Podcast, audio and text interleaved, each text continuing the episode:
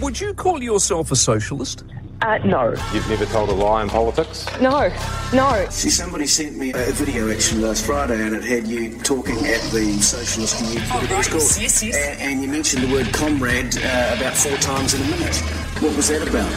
It was a rally and I would have been about twenty-five years old. Comrade, comrade, comrade, comrade, comrade. So comrade, comrade, comrade, comrade, comrade. That was in two thousand nine. Oh, well, I can't remember which country it was in. Have you changed since those days? No, not particularly. No. If you are caught in a lie or caught intentionally misleading the New Zealand public, how would you expect to be held to account? Well, I actually believe that it is possible to exist in politics without lying. We drum in that messaging around the dangers of COVID pretty diligently for a full two-week period of sustained propaganda. Sustained propaganda. C A will be adding a warning to two of the COVID vaccines. It comes after a C D C advisory panel found that there is a likely association between the vaccines and a rare heart inflammation in young people. The heart condition is called myocarditis. It's an inflammation of the heart muscle. The most common cause is a viral infection. Your heart muscle is not able to pump as efficiently as it does if it doesn't have a viral inflammation. Now, word that the mRNA vaccines may be associated with more than twelve hundred cases of this rare heart inflammation in young people. The problem is more likely after the second shot. Now, we can't assume that the Delta variant came from China. It very well could have come from the United States. In fact, I have some very credible virologists who happen to be my best friends who think this strand may have come from a hot Bikram yoga class in either Portland, Oregon or Brooklyn, New York, because this is a small unventilated room filled with hipsters who are not showering, they're not sanitizing, they're definitely not shaving the genitals or their underarms. That's a lot of bacteria that can build up and create what I like to call a super droplet. Now, if this lands on a genital and somebody hits the town and starts, you know what, now, keep in mind, these are polyamorous people, so they have anywhere between five to ten to seven hundred partners. This could be a real super spreader event. So you've got to get your third shot. And if you don't, just get over it. Well, I don't know how that crept in there. He's a great guy, did you know? Did you put that in? Me? We just arrived. Yeah. Well, this is a family show. Yeah, anyway. The genitals. I know. Yeah. Terrible. Terrible. It's genetic, genetical, mo- genital mod- modifications, what's going on here, I think. Oh, I don't know. Anyway, four past uh, eight, we've got John Ansell. Hello, John. How are you? Hello. Oh, I'm adequate. Welcome. Thank you. That was Fauci. That's a guy called Tyler Fisher. Look him up Never on quite YouTube. The same after Very that. Funny man. Yeah. Yeah. Tyler Fisher. Um, now, we've got someone in the in the host box, John. Uh, it says Perv. Perver. No, it's not Perv. Perv, Perv N Z X. Is that is that anyone we know? It's not Perv, Grant. It's Pev. Now, it might well oh, be the f- first two letters of Pem. It might be the first two letters of Pem, I'm thinking. It was Fauci that did that to me. Sorry about that. Yeah. Shall we bring him in now? No. By all Pev. means. Um, all right. We'll say hello to Pev. Hello. Is that you, Pem? Yes, mm. This is me, John. That's Pem. Pem Bird. Great. I Great. think this Grant, was supposed to be. Grant got us off to a, a wonderful start by calling you a perv. Sorry about that. Yeah. Thanks, Grant. I can't spell. I'm dyslexic. Dyslexic? Dyslexic? Yeah. One Dys- or the other. That's me. Yeah. Hopefully we'll improve as the night goes on. Oh, I hope so too. I hope so is, too. Uh, is, Hi, Pem coming through all, is Pem coming through all right? Because um, coming through loud and clear. Doesn't yep. have a doesn't have there a headset, so I've suggested he speak, speaks close to the phone like me, but brilliant, uh, brilliant. with the sound level down. Yep, no, that's really good. And just hold it off to one side so we don't breathe on it. That that, that oh, helps. Yeah. Oh, yeah, so very good. Well, look, I'll I'll leave you guys to it. So I'm looking forward to hearing tonight's uh, live cast. Yeah, so am I. Um, well, best. this is this is uh, John Ansell here, and and we have as a special guest my special friend, my new friend, um, Pem Bird, from the vaccine hesitancy capital of the universe, Murupara. Which is, where is it, uh, Pem? You tell us. I've been there twice to see you. Where did I go? What? What part of the? We're in a we're in a we're in a uh, a valley, um, almost the middle of the North Island. Um, forty-five k south east of Rotorua, and an yeah. hour north of Taupo, in between, sort of, on the road to the wilderness, Ruatahun and Maikarimona. Yes, you're you're not you're not as far as Tuhoi. You're at Ngati Manawa, aren't you? I think. Yeah, people of the heart, Manawa heart, heart people. Yeah, and and you're you're you're quite a big shot, are you, Pem? Pem Bird, ladies and gentlemen, um, is a senior kaumātua of uh, his marae, but he was the, one of the founders of the Maori Party, one of the presidents of the Maori Party. Uh, you were due to be a minister of the Anglican Church. You founded a school, a Kura, of which you are, are or were the principal, and you have, because of your stance on this thing that is laughingly known as a vaccine, you are excluded from all of those institutions that have really made up your life. Uh, and I asked you how that felt, and you said, John, I've never felt more liberated. Just extraordinary. Extraordinary attitude. I should let you speak, shouldn't I, for some for some small period of this uh, of this chat. But um, how did we get back in touch? Because we, we used to have a little bit of verbal fisticuffs over over a certain other issue um, to do with sovereignty and all that. And we've got back in touch in a very positive way, and it's down to you, really. Pem, speak, please. Yes, over to you. Yes, John. Um, thank you. Thanks for this opportunity, Grant, to speak. Yeah. Uh, so, um, John, yes, we used to be adversarial in nature, uh, in, in everything, I think. But it's interesting and interesting when what's happened to this country happened, we suddenly recognised the common foe. Yeah. Pretty early in the piece, I saw a video of you. A video of oh, you um, oh. going absolutely um, giving somebody the verbal bash and accusing him of of uh, wanting to harm and kill children. And that got my immediate attention. And I fed in and says, good on you, John, you got it right. And then following that, we decided we'd meet. You came to Murupara, we met, we had something to eat at our cafe, and we kept in touch very much on the same yeah. wavelength. And we met many interesting people, leaders on our way, and people who are going to make a difference, I think, going forward. So that, that's sort of um, my take, John, about, and we we we got a friendship. Yeah. Yeah, it's clear what we have to do, but so, yeah. yeah so um, now I've got this opportunity to to um, to be with you and to express my thoughts about what's happening. And we uh, we had a good meeting. We're going to tell people where we met that first time, apart from at uh, at the cafe where you shouted me lunch, and thank you for that. Um, I then went off on my way down from uh, Tauranga to. to Taupo, then I came back because I thought, actually, I think we'll go back and have another chat to Pem and we'll we'll record it. So we, we made a little recording, and um, and uh, we had a great a, a great day that day as well.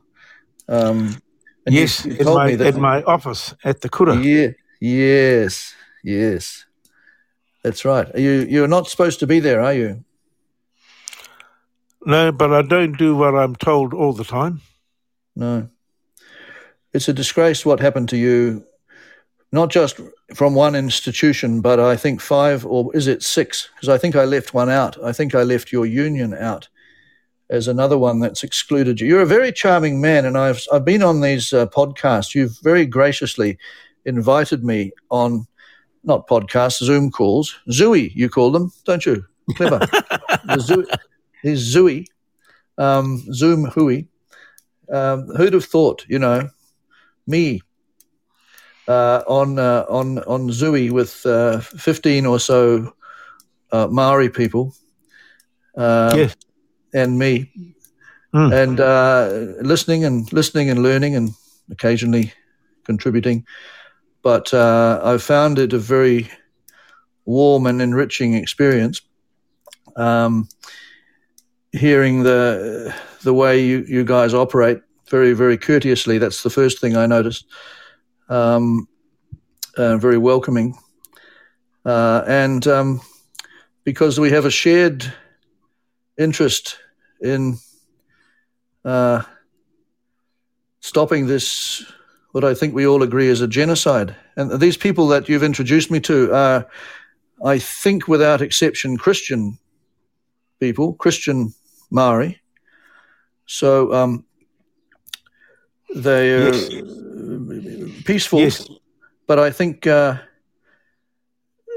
the peacefulness, you know, hopefully in this country has its limits. Uh, I'm not suggesting violence, but I'm I'm suggesting that a, a certain amount of standing up needs to be done, and hopefully, you know, you, you, the, the connections you have will will assist in that. Um, very well organised group, lots of connections. You you are you are the one they look up to. You you are always referred to as Papa Pem. Uh, and that is a mark of your, presumably a mark of your mana. And I hadn't realised you were such a big deal when we, when we used to spar on uh, online on other matters. I hadn't realised you were quite that uh, quite that important, which you'll deny. But um, you'll deny that you're that important, I think. But uh, that's the way it comes across to me from the way that other people Um, Uh, defer to you or respect you. So when you speak, it seems to matter, and that's good. That means I'm dealing with somebody who can who can get things done if you deem it uh, appropriate. And uh, so thank you for including me in those in those groups. And uh, what are we going to do then? We've got seventeen days, and she starts effectively killing five-year-olds, uh, because some of them will die if the overseas experience of the of the bioweapon is anything to go by. Uh, none of them will die of the virus. So if only one dies of the vaccine, that can fairly be called murder, it seems to me. What do you think? They've started earlier in your neck of the woods, haven't they? I'll let you speak. Yes, and um, John, I've always said that um, COVID is a convenient cover for COVID operation that's going to become more overt by the day. Now we can all see what's happening. Yeah. We had three cases of COVID here, right? A week ago, all fully recovered. Wow. Didn't generate any fear in our community. No. We got a doctor who's been persecuted. Mm. A doctor who's been persecuted. He's seen through it all. He looked after them, and they find out and about walking, reunited with the whānau. We don't give in. We don't bow down to the fear, to the propaganda. No. The only no. reason I'd heard of Murupara before I realised you lived there was this wonderful doctor that had made its way through to me. In my general knowledge, because of following this issue, there was a guy in this small town, which I'd scarcely heard of, called Doctor Bernard Conlon. And you you may care to tell us more about him. I've spoken to him on a, on the podcast, sorry, uh, on the on the Zooey, but you know him much better. So give us the lowdown on, uh, on, yeah. on that wonderful Irishman. He came out to New Zealand just over thirty years ago from Ireland. And he came here to New Zealand. Uh, he was offered uh, an internship in Murupara. He came here and then uh, liked what he saw, but then he was called back to Aussie, to Australia. He was called over to Australia. He did a stint there. And then suddenly the job became available, the medical centre here in Murupara, and he expressed his desire to come here. So he came here as a single man uh, thirty years ago, just over thirty years ago. Wow. And and served this community. We're small communities of populations of the, we're the biggest of seventeen hundred. Kaingaroa further down is about five hundred. Then you head up into Ruatahuna, which is an hour away from here, Minganui, all predominantly Māori people. And, and he, he has served his community faithfully, earned the the trust, respect, and love. We love him. Yeah. And when and they did this through. to him, they accused him of being an anti-vaxxer. We're just we're standing solid, solidly with him wherever this goes. Where it twists and turns, we are with him. We, we're not going to let him stand alone, not for one moment. And he is in trouble because, as I understand it, he has or had found this terrible uh, narcotic Uh, dangerous drug called ivermectin, which actually fixes people, so it must be banned. Um, it's cured people all over the world. It's enabled them not to get COVID, and it's cured them when they have, uh, in tandem with uh, you know with a regime of other treatments. But he uh, is that the reason that he is being hounded? No, by not the quite like that. He was invited by the local uh, Haora, Iwi Haora group to come and speak at their meeting, and they had with a panel of uh, health people from outside of Murupara. And uh, he talked about um, people being able to make an informed decision. Right? Mm. They talk about the Hippocratic Oath. Patients are told, explained that, that what's happened to them, what the ailment is, and what the treatments would be, and he sums them up. So they do due diligence, right? Mm. And so he talked in the case of pregnant women as an example of the, of, of the getting the jab. And because of that, uh, they disliked intensely what he said. And from that moment on, they've been after him. Is that MedSafe? Making MedSafe. An informed decision is mandated. You take the jab.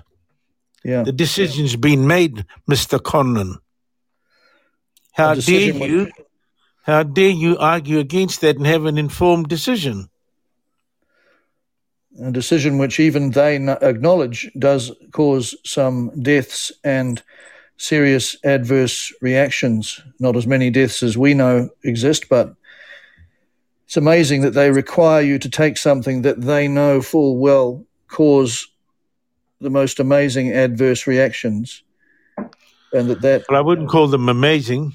Well, I mean, amazingly bad adverse yes. reactions um, at an amazing level, far in excess of a normal vaccine.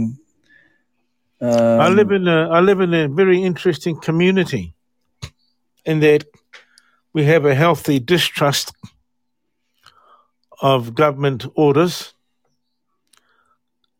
We, we've learned f- since the eighteen hundreds. Our first, our first um, encounter with an official,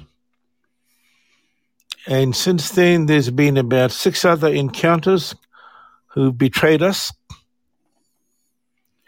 and so we have this healthy distrust. The last one being the vaccine. Yes. We could see through it from day one. Or some of us, not all of us, but here in Murupara, we saw it for what it was. And uh, because of that, you know, um, September last year, our Prime Minister, Mister Hipkins, there was a, used to be a woman on there with um, reedy thing here. I've forgotten her name. They all said, it will not be mandated. No, no, of course it won't be. Yeah. And then, and then uh, less than a few months later, they, they mandated it. You're going to get it, right? Yeah. And uh, I, I, I, um, see, that's not going to happen to me.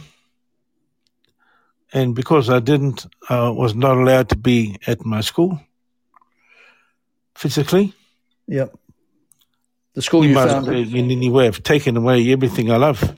Yeah, the school you the school you invented. Yes, mm. yeah, that's right. twenty-one years ago, and and then um, my church, I got into my bishop.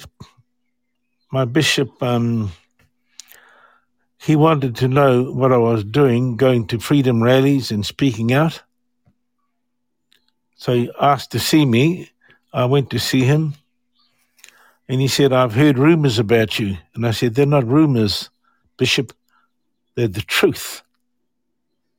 Then I told him what I was doing and why I was doing it. And the outcome of that was, his response was, I'll let you know that the vaccine is a gift from God. Uh. And then when I asked him about, well, I'm unvaccinated, and, and at that point uh, I was informed that uh, I would no longer have a role in the church, as I was heading for ordination in September roundabout then, this year, or last year. Ordination as a minister, yes? Yes. Yes. And now, having said that, I'm feeling so liberated. I'm out of the doctrine. Yeah. I can think for myself. Does it stop me believing in God? I'm more fervent in my belief. You find people of the same belief, the same fervor. And you talked about Christian people. Yes, we are believers. All about the people that you've come online with on our Zui. And you met them all, John. But they're, yeah, they're all yeah. devout believers, because we see this as the ultimate war, warfare, spiritual warfare, persecution. And, and uh, the, the, the uh, Doctor Conlon is also a Christian, a devout. different, uh, a different flavour. A yes, different yes. denomination. Perhaps you could tell us a little bit about what you told me about his experience with his, was it bishop or pope or well, something? He was, he was told by, two years ago we welcomed the Catholic bishop of Waikato, that the big diocese, diocese uh, marae. He wanted to come to a place like Murupara, not a great big church is somewhere in Hamilton, in the city. He wanted a small place out of the way, ordinary folk. So he chose to come to Murupara, and we welcomed him here. Had a great day. All the all the uh, hierarchy, the Catholics, brought him on, and I welcomed them with my friends in the Catholic Church. I'm not a Catholic. Not that that that. That's got nothing to do with anything, you know. But uh, important maruhiri, so that's my job, being on the pai pai. I welcome everybody. And they become with us, and we, and, and we get on. General, we treat people with generosity and respect. Mm. And uh, I said, I made a point, I said to the, to the uh, eminent gentleman who brought him on, I'd like Bishop to say prayer. and they were having a debate amongst themselves, and I said directly to Bishop Stephen, I'd like you to say a prayer, Bishop. Any, any, any obliged. Any obliged. Now, Bishop, a couple of years later, he said, issued an instruction to the clergy to get vaccinated. Right? Uh, uh, Bernard has said, no, I'm not going to comply with that. And then he said, but the Pope has given a directive. He's, he's shown himself to the Catholic world, himself getting the jab, and he expects all Catholics to follow suit. Well, this is one Catholic is not going to comply. But unlike yes. me, he's allowed to keep going to church. So I thought, gee, I miss, I might go to that church. Yeah. Well, that's uh, it's uh, to me it was a profound uh, revelation that two two men of God would walk away from the church because it seemed to me they weren't behaving in a very godly fashion. Right, perhaps true. They were misquoting God's intentions or not, but uh, I was impressed that you both took that position. You were not just box ticker believers, you issue, you exercise some discrimination uh, regarding the intermediary between God and you. That's an issue I've had with some of the religions is, are they really channeling the word of God or not? No, um, well, you see, it's interesting, isn't it? Bit of an irony, really, mm. that Christian orders, bishops, would participate in the persecution and the discrimination against believers or ordinary folk. They mm. agree with us having no job. Yeah, right? They agree with they agree with you going after children with the with the stabbing of children who will not die of the virus but will of the vaccine. That doesn't seem like something God or Jesus would tolerate. No, absolutely not. They, they've been they're compromised, I would say corrupted. And what, what really struck me um, in a, I say, hurtful way, hurt by it, is how quickly they went belly up. Mm. They, they agreed with the narrative immediately. No question asked. And I found that hard to believe for your love of people, your love of Jesus Christ, that you could agree with that so quickly. No, no debate. It was just taken on board instantly. Yeah. And because many Christians... Agreed. Yes. Persecution. Yeah. Discrimination. Now, um, The unions, the unions I, be, I belonged to all my life, New Zealand uh, Education Institute, primary school teachers, P P T A, secondary school teachers, principals unions.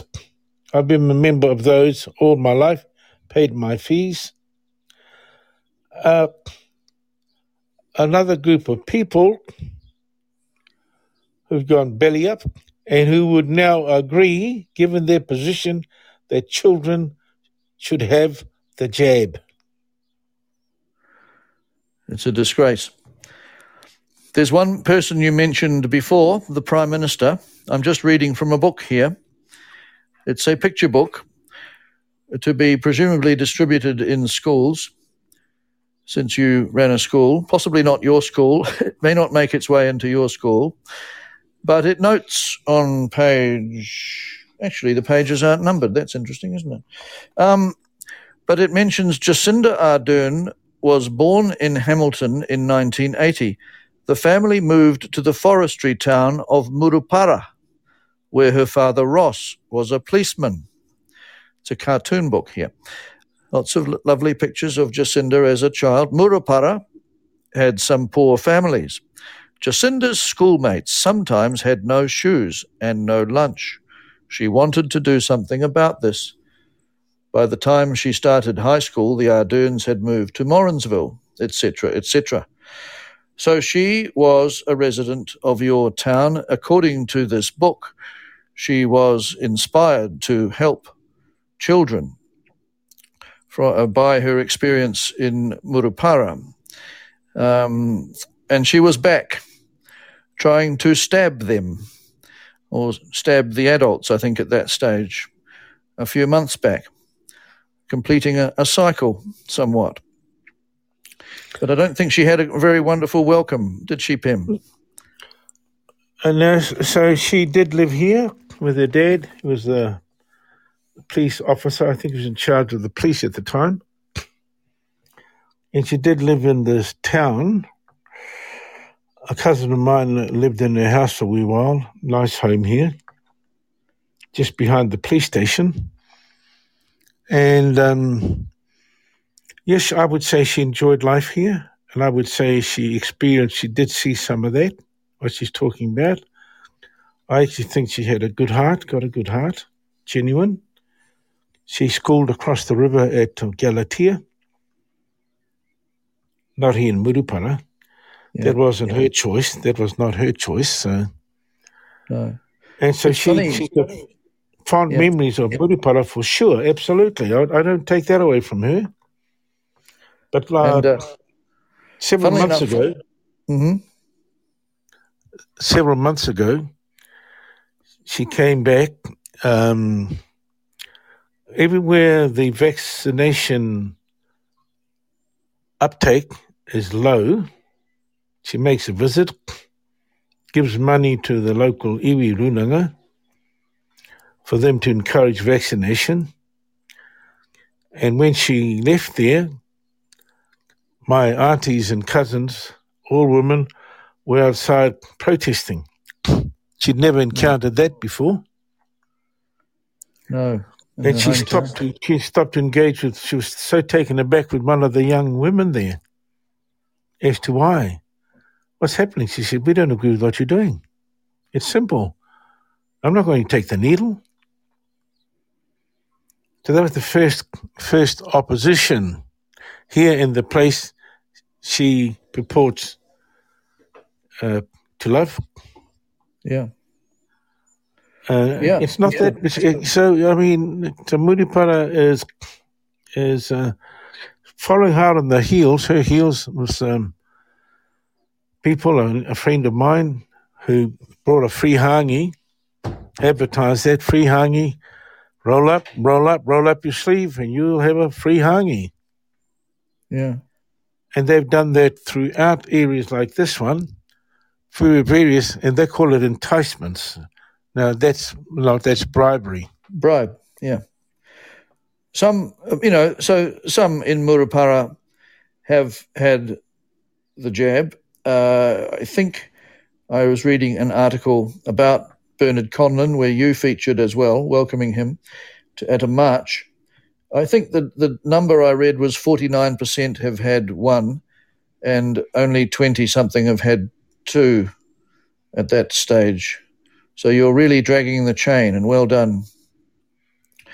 But they're coming after the young ones, aren't they? You, you told me the other day that they're coming after the young ones ahead of time.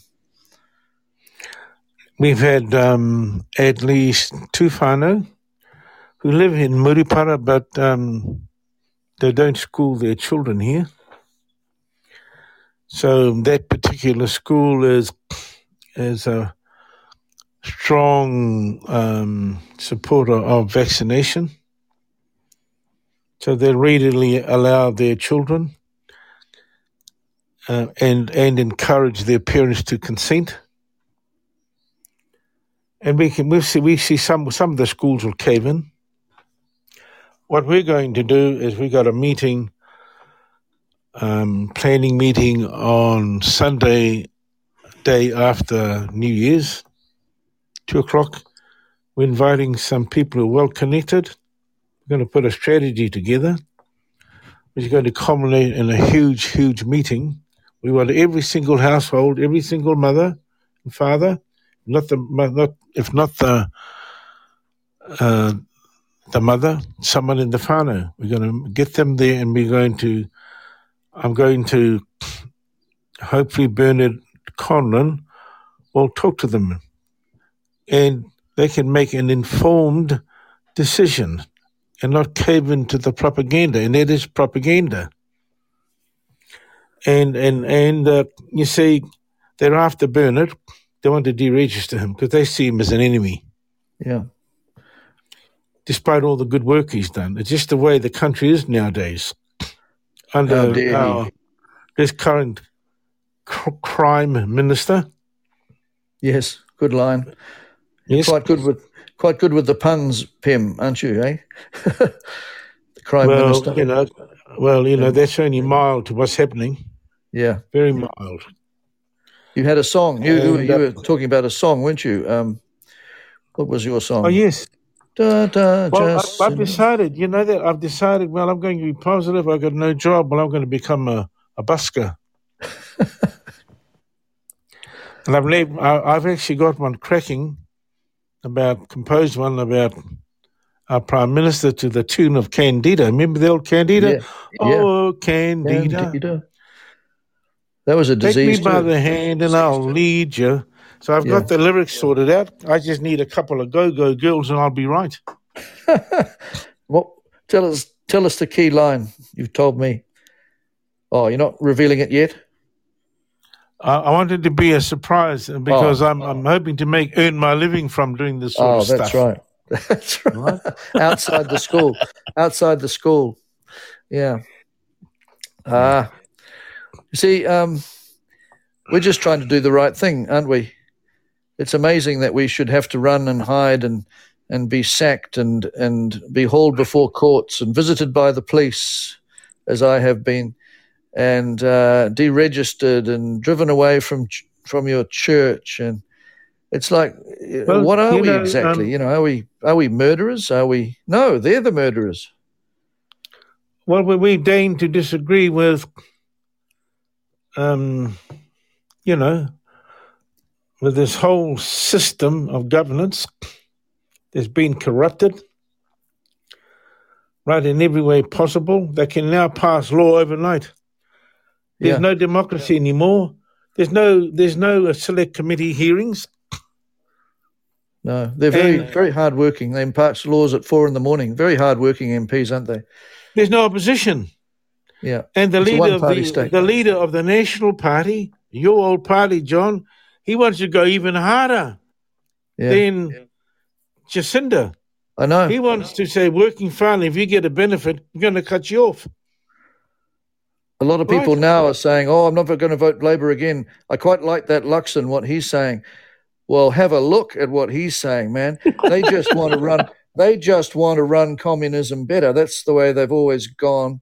Um, uh, ever since they were founded in nineteen thirty-six, they, they were founded to oppose communism, and all they ever seem to do, people place their faith in them, but all they seem to do is, is just run it a bit better. And now they well, their, you know, their, their the... way of opposing the government is to is to oppose the government by by saying, hurry up, get the get the genocide done faster. You yes, know? yeah, and the interesting thing is, Mister Luxon is a professed Christian, right? Yeah, professed. Yeah, and they, and they asked, he was asked a question, what, would that influence him in Parliament? And he says no. Although he's not a Christian then. No. He's a professed one. Yeah. You got Judith yeah. Collins, who's also a professed Christian. Yeah. Well, she's even further right than, uh, oh, she's right in there with uh, with the Prime Minister. You've also got Simon Bridges. You've got Mister Mueller, who rolled Simon. They're all Christians, they say. They say. Well, Judith had that photo op where she, you know, brought a photographer along to see her praying in a church. But, yes. hey, I uh, I don't know if I was the only one who found that a little bit disingenuous. Um, so then when you corrupt the system, you corrupt the very core of it, the very spirit of it, Where where you got evil-minded people gathering together, and I use the word evil. And let's use the right language here. Yeah. So we have a battle on our hands to win back our democracy. But fortunately, the whole number of other good-minded people with the Christian ethic that counts most, not compromised, who can see clearly what's happened mm. and can see a way forward for us. Now, you've been part of one of those forums. Now, yeah, I, I believe that all issues can be, should be able to be uh, discussed reasonably and the case put, and everybody just wants to be heard. I think yes, we could yes. we, we could do that in that other issue that we, we haven't always agreed on. It's the same thing. Yeah. If our friendship is to mean anything, uh, we should not just be able to discuss the issues that we um, agree on, but also the issues we disagree on. This is well, the system we should have for the whole of politics. Politics is just the way we run the world. There's nothing inherently evil about politics. It's just evil when evil people are practicing it. And uh, it well, seems to me know, that we're seven point eight billion people, all slightly different, and that's why our species works, but it's also why we have disagreements. We kind of need to in order to understand a different point of view. Oh, yes, uh, I understand that now. Maybe we'll change a direction or something. But you need we need to have the right to air our perspectives, our seven point eight billion different ones, um, and come to some conclusion. That's what the, your democracy that you mentioned is all about, and we should be able to do that in a respectful fashion. And your your yes. your Zui's uh, your Zui, plural, uh, model uh, how that might look in terms of the degree of uh, respectfulness that is uh, shown. That's really how a parliament should be, but it shouldn't be a bunch of crooks from different parties pushing the same globalist agenda, agreeing because they're basically all communists or all global, which is how, how our, all of our parties are behaving at the moment. There's no real opposition, just a controlled opposition to make people think who don't pay attention, make people who don't pay attention think that there is an operating oppositional process, but there isn't, is there, on this issue? Yes, and the, what, what we need to do is agree to be together, bury the hatchet on some stuff that doesn't matter much. Just leave it over there. We've yeah. got to get a compelling movement together, a political movement um, grounded in the principles of democracy. And I'm going to say a Christ-centric movement that'll bring people together of whatever persuasion. See, we've got a brilliant, brilliant, the most brilliant national anthem you can ever. It's tune, it's lyrics, right? Yes. God defend our free land. I mean, that's powerful. Men of every creed and race gathered here before thy face, asking you there to bless this place.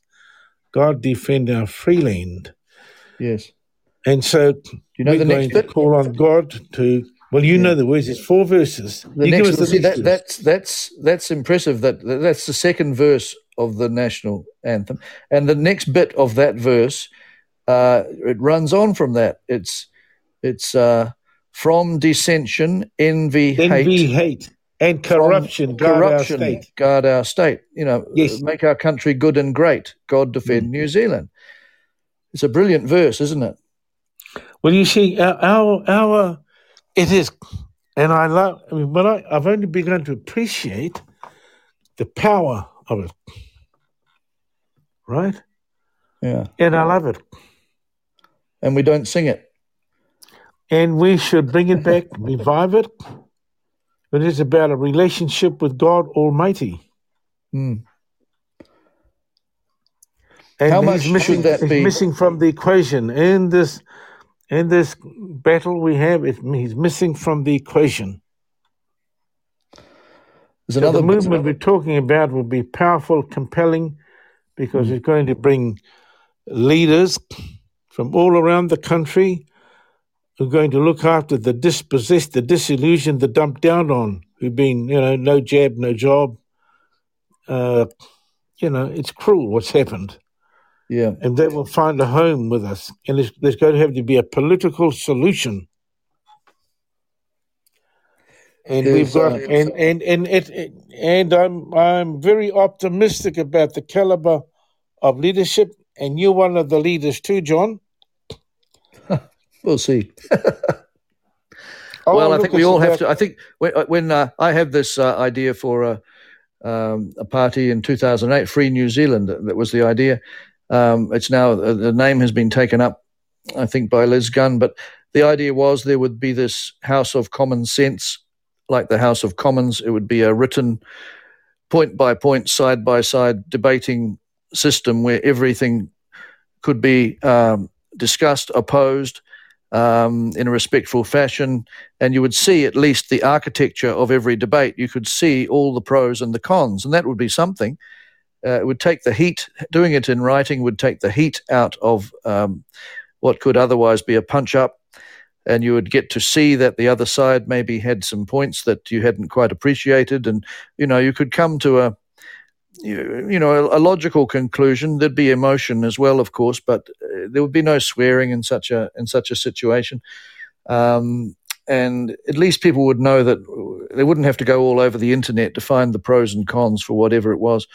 But the idea was that um, there would be a little girl who might be called Frida Freeman. Uh, she might she would be a, a sort of representative of the of the mix of the of the country. And she would, um, all the ideas had to be passed through the question, you know, how would this help Frida Freeman at whichever stage of life the policy is for? So you're focusing on a on a child. You're not mm. focusing on money in the first instance. Yes, money yeah. comes into it. Things have mm. to be afforded.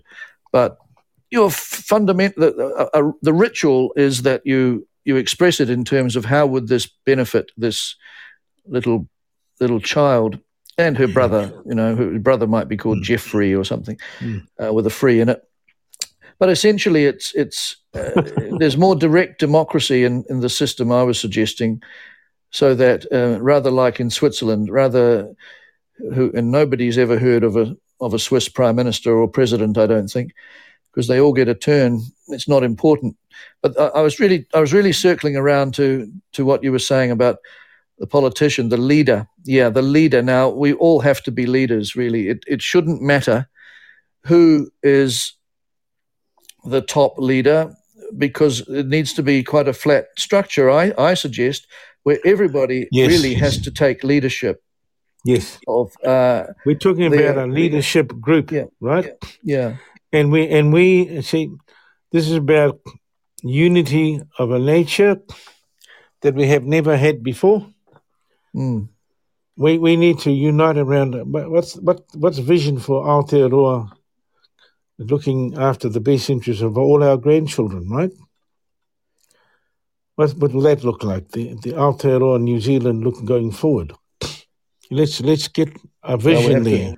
Decide on the name of the country for a start, don't we? And all of that. Oh look, it's it's fine. It's yeah. fine. They, they, they, we we're going to agree on that. And we've got leaders who will put their differences aside. We've got a common foe. If we didn't have a cause before, we certainly have now. Protect our children. Yeah. Protect our grandchildren. If if that's not going to unite us, nothing will. It's just human nature. I think there is one overarching uh, common thing that, that all humans have in common, and it's not a particularly nice thing, but it's true nonetheless. I think it's self-interest. I think everybody puts themselves first or their group first, uh, and and then they will be accommodating after that. But they don't want themselves or their group to be, you know, to be relegated. So that's the issue always: is how can this uh, how can this nirvana happen given human nature? We have to actually want the other people to do well as well, it seems to me, uh, like a, a genuine win-win. If this if this crisis that we are in which is, in my opinion, not a health crisis but an ethical crisis. Um, but if it's going to teach us anything, it, it, it's got to somehow make us softer or more human, and also stronger and more human. So it's it's we've got to be strong enough to stand up for things that matter, uh, and soft enough to understand the other's point of view for things which may not be all that important after all that we thought were. That's how I see it anyway. And well, some sort know, of harmonizing. We, we, we need to know we're at war. Mm, that's right. That's Ide- right. Ideological, ideological war over ideology. Yep. We need to understand, first thing, we're at war. You won't yep. see any airplanes yep. and bombers flying around. Not yet. Right? no, well, well, you know, we're getting all sorts of things happening. See, one of the things, they're dismantling the police force. Yeah. Right? I met one who was without his job, and there's many. And I was totally surprised because our police commissioner is, again, another professed Christian. Yeah. They call him the Christian commissioner. Well, he's a bit like all these other Christians. Yeah. Right? They've been found wanting. Christian in name only. Sino, I suppose well, you'd call it. Well, well, you know, um, but there are some sincere, genuine people. See, the platform I wanted to mention, I've been with Gavin Brooks and his people. We've used his platform to connect people up. Yep. Right? Good guy. Now, here's what I call a, uh, a genuine, authentic a spiritual leader. Yeah.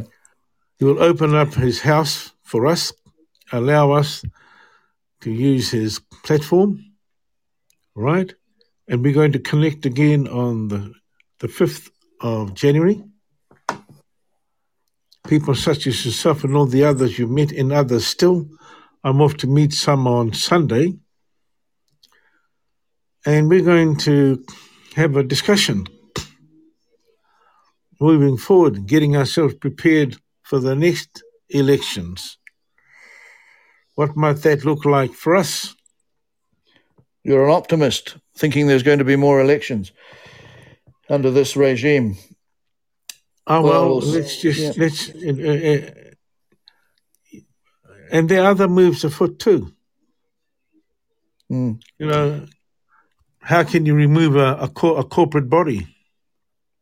That's all it is, corporation. Let's have a look at what you can do to dismantle that. So you mentioned, um, you mentioned it'd the be police. Interesting, John. I mean, the, the thing is, there are like-minded people such as yourself who can see through the farce, this farcical situation that's happened, this corrupted one, and let's call it for what it is.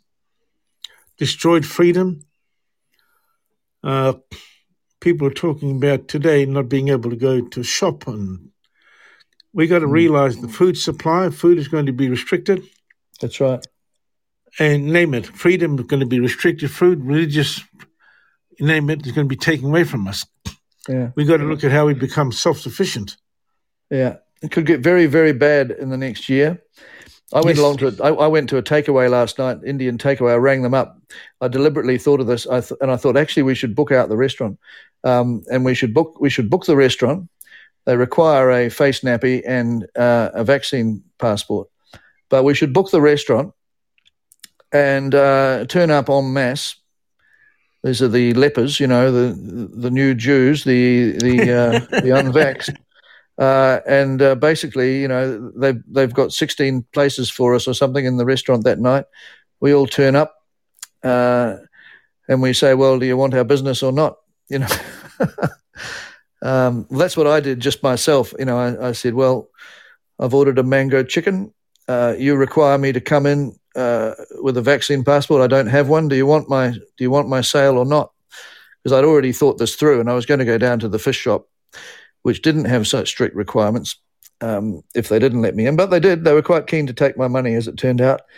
And I thought, well, if that was sixteen people instead of instead yeah. of one, that would that would make them think. Because they don't actually have to do it, do they? It's not no. a legal requirement. They, no, they no, might think don't. It is. They're either thinking it is or pretending it is. They want to suck up to the government, but they don't need to.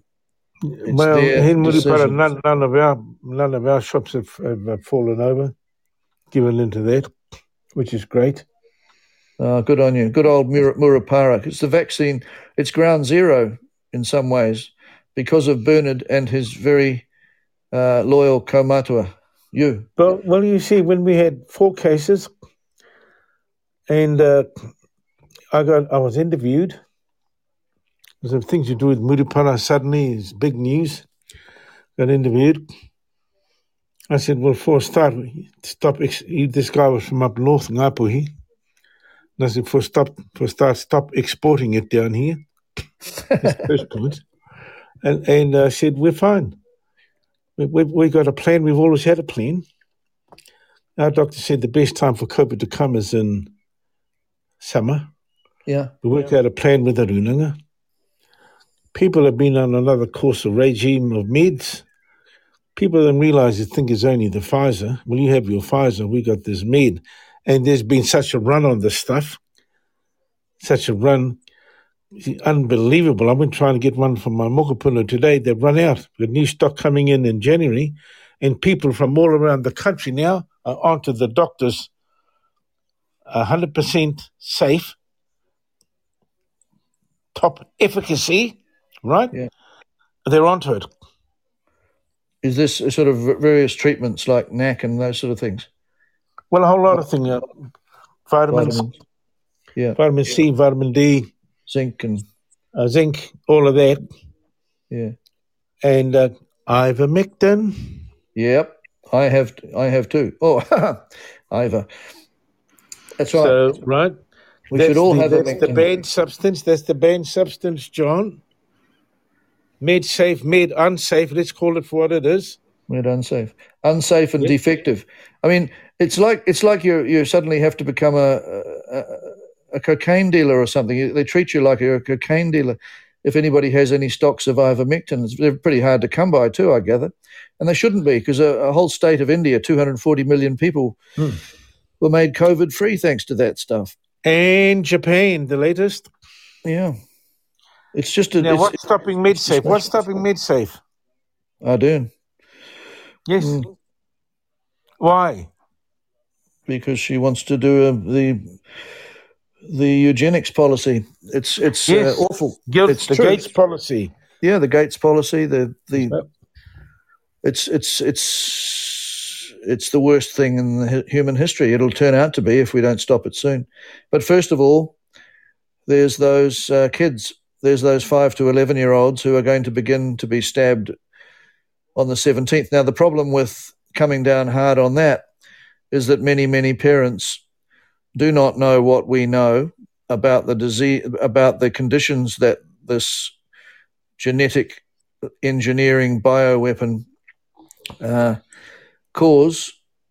Cause. I, I watched a video today about two hours worth of suffering uh, all around the world, people dropping dead literally in front of you, um, some of the healthiest athletes, and people clutching their chests in agony with myocarditis.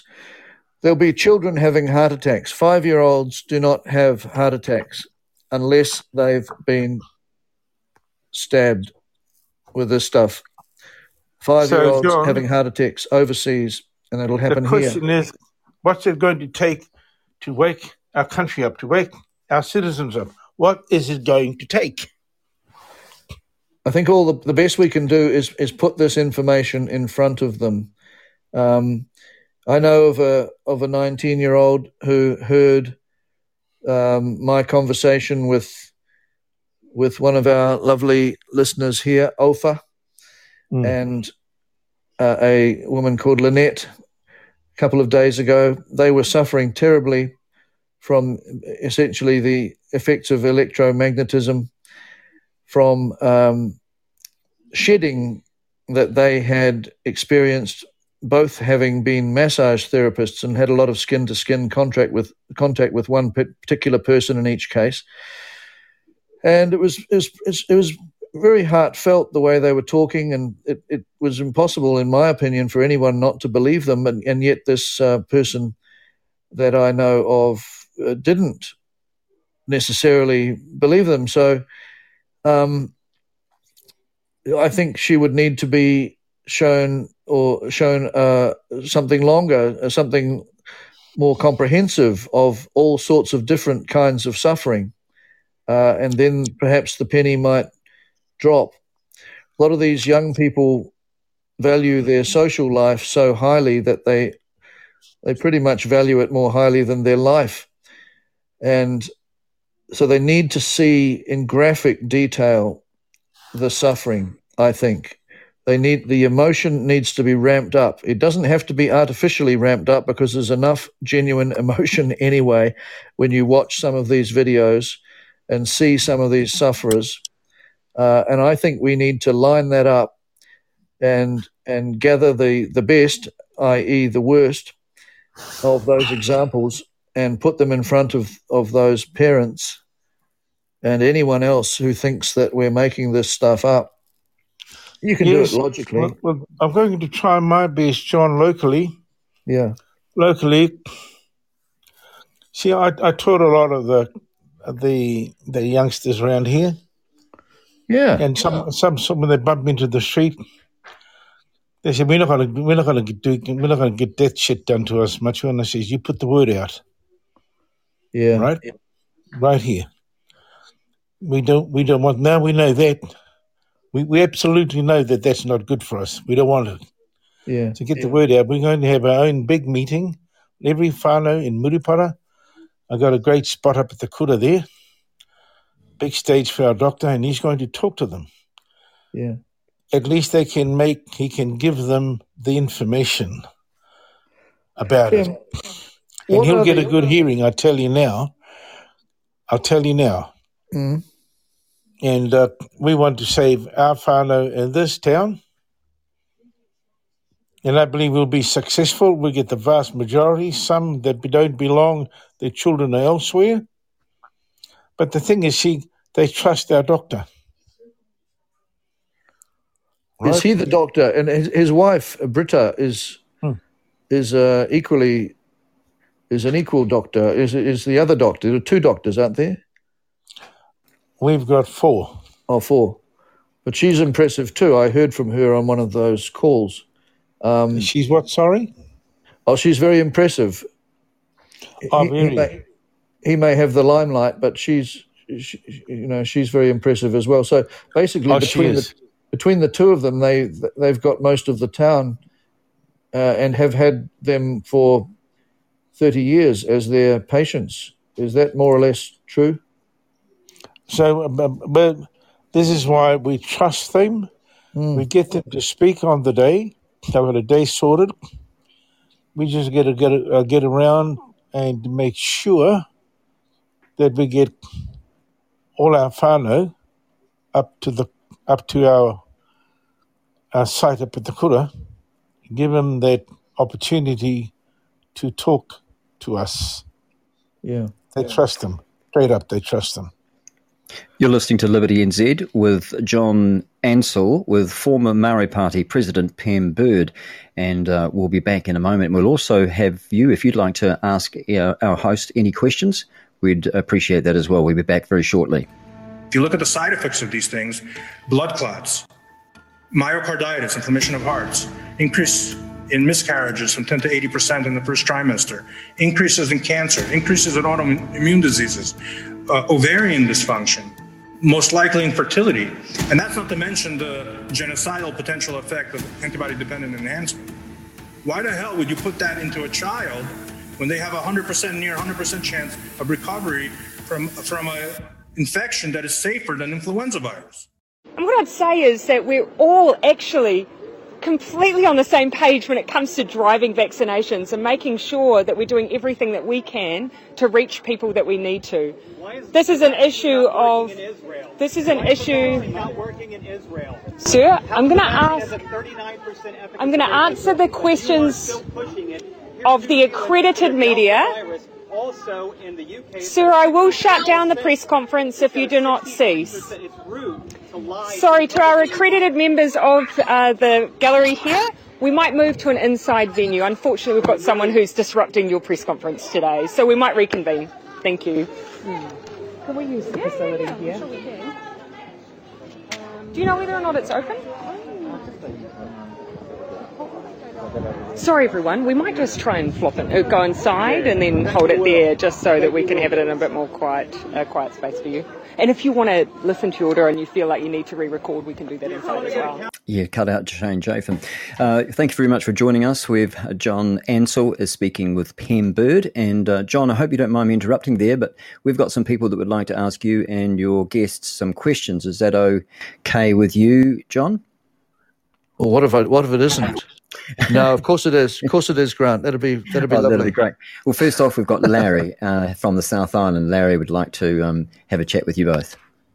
Hi, Larry. Well, can you hear me? Hi, Larry. Yeah. Well, I don't have a lot of questions. I just want to wish you a um, fantastic twenty twenty-two because last year was so wonderful, wasn't it? It's just amazing. Oh, yes. I mean, yeah. Isn't it? Isn't it amazing to experience something that um, has been in the books for a very long time, hasn't it? At least that's my opinion. Yes. And um, we're experiencing it, and we should actually be grateful because a lot of our um, ancestors ha- have been looking forward for this time. And I'm obviously speaking from a biblical perspective, thinking that there's more at hand than just a medical thing, a political thing, a military thing potentially. Yes. I just think we live in an amazing time and we should be thankful for at least being alive at this time and experiencing it. So I, I don't really have a question. I just have a, um, a thing to uh, contribute. And that's a, I think a very positive outlook. That, mm. Yeah, well, yeah. At, at this time, I am a little bit positive. I'm not at all times very positive, but... Um, So you're positive. So you, just, you know, despite all the gloom and doom, you're um, you you you think it's. Uh, I think it's quite a, a good time in a way because it's causing us to, it's causing the ethical people to come to the fore. It's causing us to re-examine who we are. It's causing us maybe to change our minds on some things. So it's not all bad, is it? What do you think, Pem?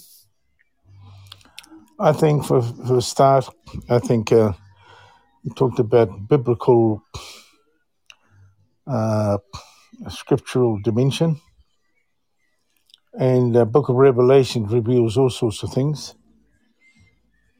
And uh, if you are a believer, been prof- certain things have been prophesied, yeah. and uh, yeah. we will come through. It's every day is a great day to be alive, to live. Amen. To be with our whānau, to be with our children. It really is, despite what's happening, despite what's happening. Because they're winning the battle, but we're going to win the war. That's the important thing. That's what Larry's saying. Keep the faith. There's, there, there are enough good people around in leadership roles, God-centric people, that we will win the war. So hold in there and appreciate the goodness of every day that God gives us, the creator of heaven and earth. Let's just appreciate and enjoy it with our moko, with our children, but in the knowledge, in the knowledge that the New Zealand we were brought up in, our ancestors, as you were speaking, sir, is far from the New Zealand that they enjoyed and you enjoyed and we enjoyed up until nineteen, uh, twenty twenty, twenty nineteen, right?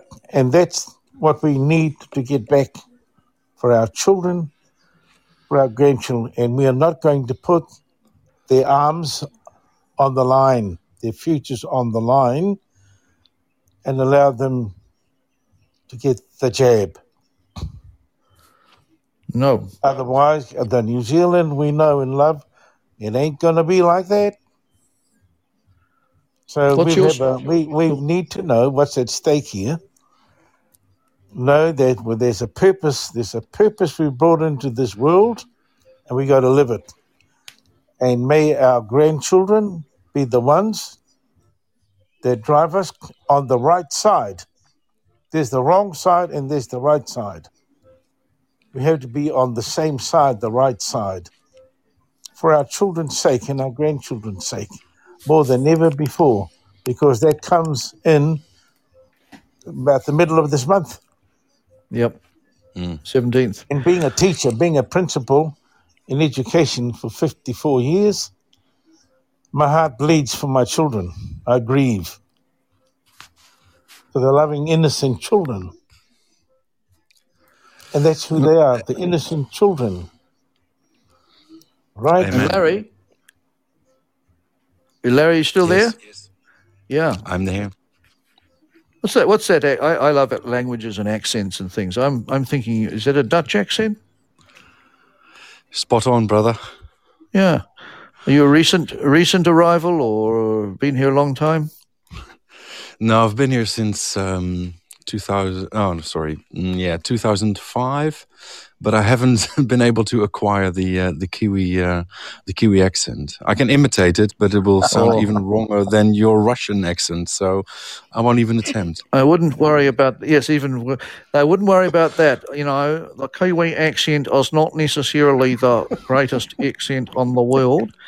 Uh, I'd stick with your Dutch English. It's beautiful, lovely. Um, and um, so we will what's proceed your story? With you, a good.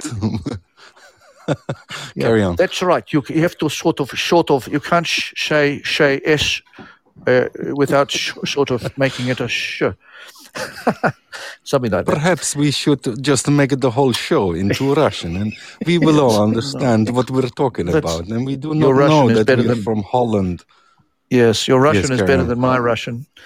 In fact, the Dutch English is better than Kiwi English in many ways. The Dutch, the Scandinavian English can be is intimidatingly clear and precise. Um, where are you in the South Island? He, he I'm in the Nelson you. region. Oh, I in the thought N- you oh, lovely. Say anything. I lovely. thought it was top secret where you were, Larry. Oh, I thought I thought you let it. yeah, but that it was somewhere, somewhere south. No, I'm south. I'm. I'm, I'm I'm firm, firmly. Can, can we skip like a couple of things? Can we just skip like five things, like yeah. maybe even six? Nelson, if we're biblical, if if we're biblical and we're sort of right at the times that we're experiencing, there's like two things that I think are very, very important. The first thing is when Jesus, I think it's in Matthew twenty-five, when he speaks twenty-four about. Those times, yeah, twenty-four, you're, you're yeah. probably very right. Um, it's like in the times of Noah. And the times of Noah, as we probably know, when the whole, whole world flooded, it was because people were doing wrong things. And they were doing wrong things at a massive level. And I think when Jesus warns us, um, we're doing wrong things at a massive level at this time as well. And that's not just um, about medical things. It's not just about climate things. It's about things of an ethical nature, the, mm. the things that God warned us about in the Ten Commandments. And we're all we're all in one way or another kind of culpable. You know, I know I am, and um, I know that a lot of us are, and society at large is culpable of going into really, really weird and um, things that God doesn't like. That's just the basics of it. And that's what Jesus tells us in that um, part of the Bible. Um, so that's the first. And I think what is happening right now is bad for our eyes because we see people being hurt by these jabs, by being um, inflicted with a totalitarian sort of system that is apparently coming into place. But I think it's actually, if you look two or three or four or five levels behind it, it's actually what what, what we're being told, you know? The Lord is giving Satan the power to do these things on this earth. If I'm reading it wrong, then I really, really want to be corrected. But that's what it says. It doesn't mean in the meantime that we shouldn't hold out. And God, apparently, through Jesus and his prophets, says to us to stand and hold firm, hold the line, hold the trenches, you know. Don't buckle, don't give in, because we will be purified. This is a purification of ourselves, of our manners, of our souls, of our dignity. And in the time that's coming, and um, I'm, I'm really, really um, apologetic that I don't know everyone's name um, tonight. Um, but w- one of your speakers was very concerned about our children, our grandchildren. I've got six children myself. I'm very concerned. Half of them are jabbed because they have the right to. They're teenagers. And they have not listened to my kind warnings. They just want to go to their summer camps and involve themselves with other youths that have been jabbed. So, yeah. you know, I can't yeah. prevent it. Um, that Social right life. has been taken away from me. Yes. Um, and um, if I'm reading the Bible correctly, but please, I will stand corrected if you um, you feel the necessity to it. I think we've got a thousand years to solve this. And oh. also, if I'm, yes, because there's going to be a thousand years, um, I can go very long-winded. So if anyone want, wants to stop me, please stop me, because I can get very long-winded. Well, the only the only winded. reason why we might want yes. to do that is if there are other people backing up, Grant, I don't yeah, know. And we do. Yeah, we had John, oh. uh, but John, come back again if you like, but we've got Daniel now. Thank you very much, Larry, for that. Well, Larry, Appreciate that was great. Thanks, and Happy New Year to you, and uh, yeah. that was a valuable contribution. Yeah, no, it's going to be fantastic next Thank, year. Thanks, Larry. Thanks, Larry. Hi, Daniel. Are you there, Daniel? Hi, can you hear me? Yeah, we can hear you. Go ahead. You're talking to John and Pem. Hi, Daniel. Yeah. Hey, um, just got a question there for Pem, and I'm only I'm also doing this to trial out uh, Podbean to see what it's like for this type of format. Daniel, um, it's not very it's, it's not very loud. Um, you might want to speak a bit closer. Uh. Can you speak closer to the mic with the sound level down, perhaps? That seems to get through most clearly. No, no, that's not quite working. I don't think that's going to work, Daniel. Have you got, a, have you got your headset in, Dan? No, I had a, I had my earphones plugged in, but I've unplugged them now. Does that sound better? That's all right. You just turn, turn, it, turn the volume down and bring your mouth in close. That'll be fine. Just turn your volume right down, though, Daniel. Turn it down until you can only just hear it. Just hear it, yeah. Is that better now? Yeah, that's fine. Bring your mouth up close to your phone and t- turn it right down. You'll be good. Yep. Hey, um, just got a question for Pem. Um, just a, an overview of what he thinks the Maori Party was, what it is now, and how the Mana Party fits in with the Maori Party, where you know where they're similar, where they're different. Uh, whether that's the answer, I'm not sure, but what what, what would his, his thoughts be? Um, pretty simple, straightforward from me. The Maori Party is not what it used to be, nowhere near it. It's one hundred percent pro-jab. Um, they had a vax... Vax Vegas, they called it, in Rotorua, yeah, yeah. Where, where the communications were all about roll up, roll up, roll up, bring your children, bring your whānau, we'll give you something to eat. It went to this, uh, they went to the extent of calling in the Waitangi Tribunal to make a judgment about uh, the, uh, to make a judgment call on the accessibility of the jab to Māori people, Māori communities. It was unequal, inequitable, right? So the Maori and the Waitangi Tribunal, available enough, and so they're driven by the Māori Party, yep. driven by the Māori Party, make um, uh, the jab more accessible. We're not getting our vaccine rates up quick enough. Now, that's the Māori Party. It in no shape, form, any any way at all resembles the... It's even changed its name. There's no Māori Party anymore. They call themselves Te Pāti Māori. Sure. Now, the, the Māori Party that, as Tāria Naturia created it, bears no resemblance to the corrupted model we have now. The name is Te Pāti Māori. Māori Party, small m, meant like wai Māori, fresh, pure, ordinary, people on the ground, You understand me? It's a people on the ground driven party. Sure. Um, I didn't um, know that. Up. I didn't know. Yeah. I didn't know it was small m. It's small m, not a capital M. Oh. Yeah, so that's important, that, because it's got a different meaning. It's not about a Māori ethnic group. It was anybody never could believe, that way. Anybody could belong to the Māori Party. Oh. Yes, that's why it's not a capital M. So would you say the small m meant that it had less to do with iwi, more to do with the everyday Māori New Zealander? No, yes, any everyday Māori, everyday citizen. Our national anthem talks about uh, free land. God meant every creed and race, right? Yeah. So it's never exclusive, exclusive, exclusively for Māori with a capital M. Right. Small m is inclusive of everybody. So you could come into the Māori Party and be part of the party vote, you know what I mean? A party candidate. You could be a party candidate. I had no idea. I've never so seen that's that. That's what it a, is.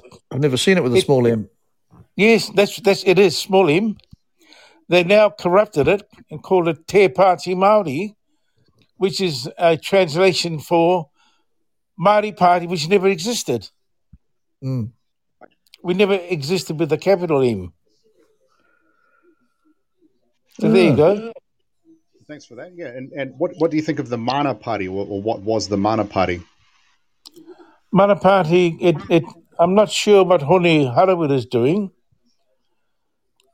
but I think they're no longer relevant. Yeah. Life has moved on. You see, what's defining who we are as a people is our response to the coercion now. Of yep. having the jab. Yep. Yep. People are yep. people are defining themselves about where they stand on that. And I'm clear about where I stand. I'm black and white. It's wrong in my book, and I'm never going to bow to that. Mm. Well, one thing I was really pleased with in Wellington was seeing the way that at the Freedom and Rights Coalition events, you had a lot of Māori there. Um, which, you know, flies in the face of the Labour Māori Caucus, the Māori Party, or Te Pāti Māori, as you call it now. Um, you know, the narrative they call it, you know, saying that the uh, or, or wanting the Māori to be on board with Labour's initiatives, but actually that's not the way it really is. So it's good to see. No, no, and and the and the fact of the matter is that that opposition is growing. It's huge. And I'm talking about all sorts of people. See, at some of the rallies we had, I attended in Rotorua, the whole lot of farmers, right, that hate the over, being over-regulated. Yeah. Right? Yeah. So there's all sorts of people who are in opposition to this government. Yeah. And now all we need to do is get the right leadership, connect everybody together, and the solution to this is going to be a political solution, but a political party with a difference. That's all-inclusive. I've been fortunate enough to have uh, to be privy to some of the stuff going down now. Some people are well advanced in terms of their, their manifestos, and we know that manifestos are never delivered on. All the Labour Party, twelve of them, not one single one has been delivered on. Yeah, not a single one. Child poverty. Let's look at that one. Let's look at housing. Yeah, I, I've got this cynical view that they were used as a way to get votes to, to, to bring people in, uh, to bring the party in. But um, their true motive was really agenda, uh, U N agendas, and it's becoming yes. more and more obvious. Yes. yes, you're absolutely right. And people yeah. with your foresight are needed to to to to. Um, bring others around yeah. to know the Thank real you, agenda here at work. Thank you for that, Daniel. Did you have any other any other things you wanted to add before you go? No, that's good. Thanks, yeah, thank you. Yeah, thanks for that. Uh, when we come back, we'll have Max, who's going to talk to Pem Bird, former Māori with a, cap, with a small, not a capital M, Māori Party President, Pem Bird, with John Ansell. We'll be back in a moment. And what I'd say is that we're all actually completely on the same page when it comes to driving vaccinations and making sure that we're doing everything that we can to reach people that we need to. Is this is an issue of this is an Why is issue not working in Israel? Sir, How I'm going to ask I'm going to answer the questions of the accredited media. How would you like to finally have your say? Only time will tell will we go to heaven or hell, but I'm going to tell you this. Well, now's your chance. Give Grant Edwards and John Ansell a call on Saturday night after eight at Liberty N Z here on Podbean. Because if you want to get right down to it, hmm. I'm going to tell you right now, and I have firearms that I'm ready. Join Grant Edwards and John Ansell here at Liberty N Z Podbean. See you then. I got a fucking itchy finger, and I don't hunt deer. Are you going to get vaccinated? I think I want to wait a bit longer. What do you need to wait? I'm just not in a rush to get it, mate. Have you had it? Yeah, I've had it. Why are you being so selfish? How am I being selfish? Because if you get COVID, you can pass it on to me. But you've been vaccinated. Yeah, but I can still get it. So if I get vaccinated, I can still get it too. Yeah, but you should still get it because then you won't pass it on to me. But if I get vaccinated, I can still get it and still pass it on to you. Well, yeah, but you should still get it. But you can catch it off me whether I've been vaccinated or not. Yeah, but you should still get vaccinated. But why? Because it's the right thing to do. Who says? The people that make it. John, we've got Self- uh, Max wants to talk to you. Yeah, that's right. Funny that, isn't it? We've got Max wants to talk to you and Pem. Hi, Max. Kia ora, how are you? Good, Max. Yeah, yeah. Uh, well, it's good to catch up with you again. Um, just been listening to your show, and uh, it's all pretty interesting stuff, as we know. Um, good to hear you up there, Pem. Uh, some of your korero. Um, down in Murupara there. Uh, go hard down there, bro, and keep them out as long as you can, eh? It's, uh, they're worse than the virus, these uh, politicians nowadays. So. um, you were talking about, well, you've been talking about, it's coming down to a political issue to solve this stuff, but um, that's the problem. Uh, everyone's scratching their heads going, um, well, you've got the three sides, those that want National in, those that want Labour still in, and um, the rest of us that want someone else, but uh, we're sort of scratching on who. Um, I, a couple I of weeks think, back, oh, well, a couple yeah. of weeks back, John, uh, you were talking about is, is it the uh, the the Swiss uh, Swedish um, government Swiss system? Um, Swiss system. Yeah, Swiss. yeah. I've Swiss. I've been sort of looking that up and sort of uh, had a bit of a query with Grant. I've looked them up and that, and um. I'd like to learn more about it, sort of uh, from someone else's perspective. Uh, I've looked it up and read it, but it's like reading it, you take everything in, but it's good to hear someone's perspective uh, who knows more about it uh, verbally, which I think you do. Um, yeah, I took a Swiss a Swiss uh, guy who was in Wellington. He was in Wellington to work on an electric plane at the Callaghan Institute, electric engine for aircraft. And uh, so another, he was a bright guy. Uh, I took him uh, for a drink, and um, I'd also been spent a lot of time talking with Amy Brooke, who runs uh, the one hundred days movement. Now, the one hundred days is named after the number of days that the Swiss have to overturn a law change. They make a law change in their parliament, uh, and there's one hundred days before it becomes law, in which time you, anybody can get up a petition. That is not a very not a very um, big petition. In New Zealand, it'd be something like fifty thousand votes would be required, or it might even be twenty-five thousand votes would be required. Uh, sorry, um, signatures on a petition would be required, and then it goes to a referendum, and they have about four referendum times a year, uh, each time with about four referenda issues to to vote on normally. And they're they're fully informed of each of the pros and cons of each side of the issue. And when the Swiss the Swiss talk about the sovereign, they mean the people. Um, they don't mean some queen or king. They mean the people. And the sovereign can quite often overturn decisions that the politicians make. And uh, it seems to me a much healthier system. How do you think that would work, Pem, if, if we had more responsibility to to change laws or to or to initiate them ourselves? I think they can do that as well. C- citizens initiative initiated referenda. Well, you, you know, that- John, what's happening now, you can enact legislation overnight. Yeah, they can do that. We oh, can't yeah, vote it yeah. out. We don't even know it's happened until the next morning, do we? Yep. So, um, so this would be... power back to the people.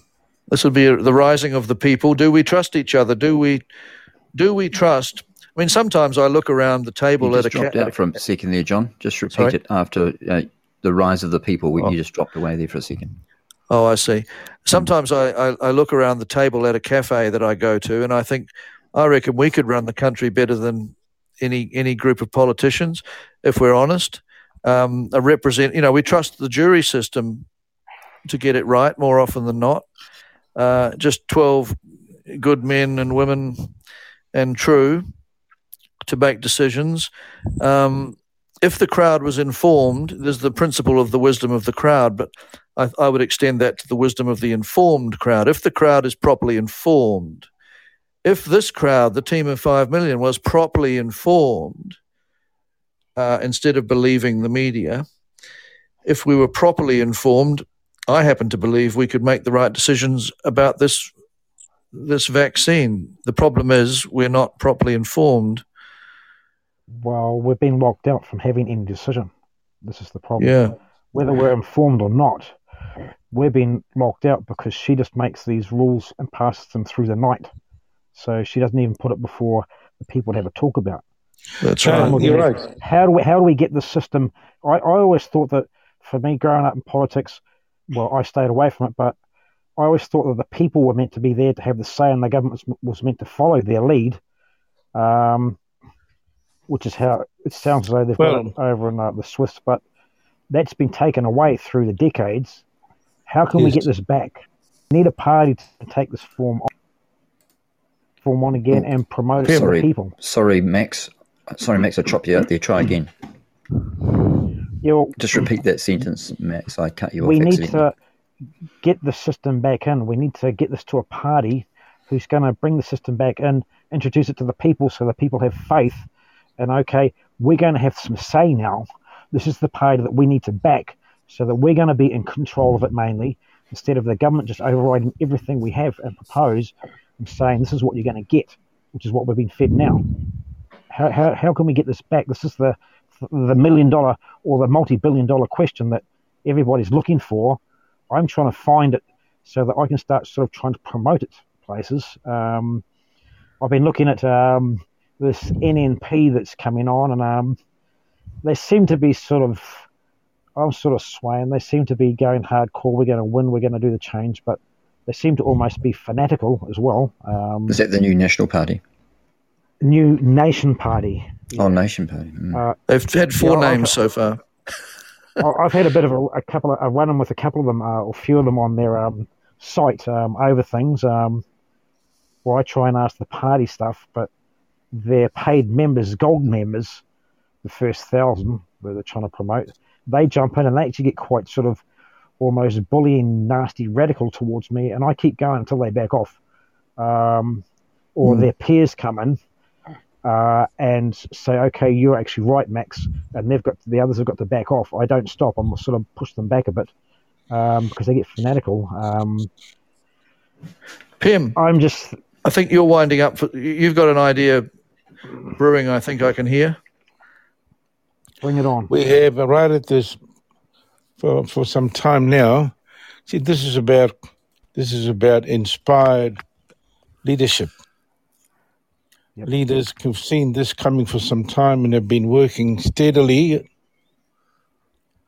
um, have crafted the manifestos and looking at constitutional law and all sorts of things. And I've been in touch with some of them. And we're more advanced in our thinking than we than we know about, right? Mm-hmm. In t- a year from now, there will be a party have taken shape. You'll be hearing about it.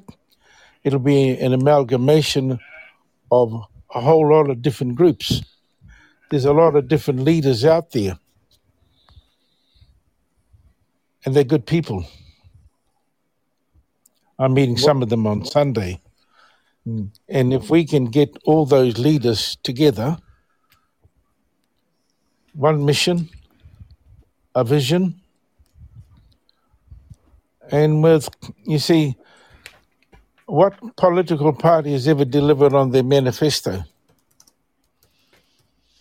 So Donald Trump, I think, did. Donald yeah, Trump well, you did. See, yeah, well, right. He's an exception. He's exceptional. Yeah. yeah. And he'll get back there.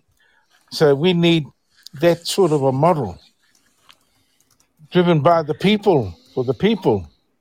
Yeah. We're going yeah. to deliver on. And I tell you, that's coming. Uh, that's coming to be. I, I, I'm so inspired by some of the people out there in the different parties. The One Party is an example. The One Party. The One Party. It's is that? O, is that? O N E. Sorry. One, the capital O, capital N E. One Party, O N E. As an example, and I hope they don't mind me speak, talking about them. Yeah. So they are well prepared, and they've got good leadership, powerful leadership. Now, that's that one Tamaki? example. Is that Tamaki? Is that Brian Tamaki? No, no, Is no, it... no. That, now, here's another one. Hmm. We have the Destiny people, uh, that uh, Pastor Brian Tamaki's party. That's another one. We have Billy Takahika, another one. And we have some outstanding women leaders who, can, so, who have read who have read Jacinda from day one. So uh, and women have this intuitive sense, right? Yeah. Now, which perhaps we, we men lack. And they're doing the, they're doing with their followers, and I'm talking about thousands upon thousands. There's so many people who've been disillusioned, dumped on, get out of here, we don't want you. All right? No jab, no job, where you go, policemen, doctors, nurses, teachers. There are thousands of them. So we have uh, to connect with the right leadership, the right vision going forward about our country. And imbued with the with the um, the passion about how do we want all the what sort of New Zealand do we want for our grandchildren? What's the legacy here, right? And so, and that's yeah. taking shape right now, Matt. And it's a matter of the leaders.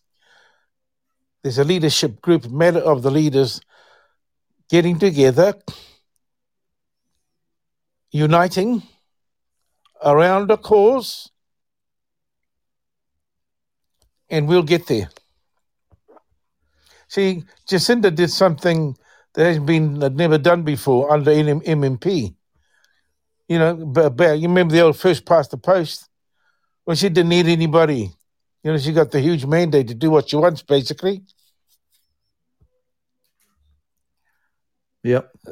So um, all I'm saying, Matt, is that um, Max, keep the faith, keep hope.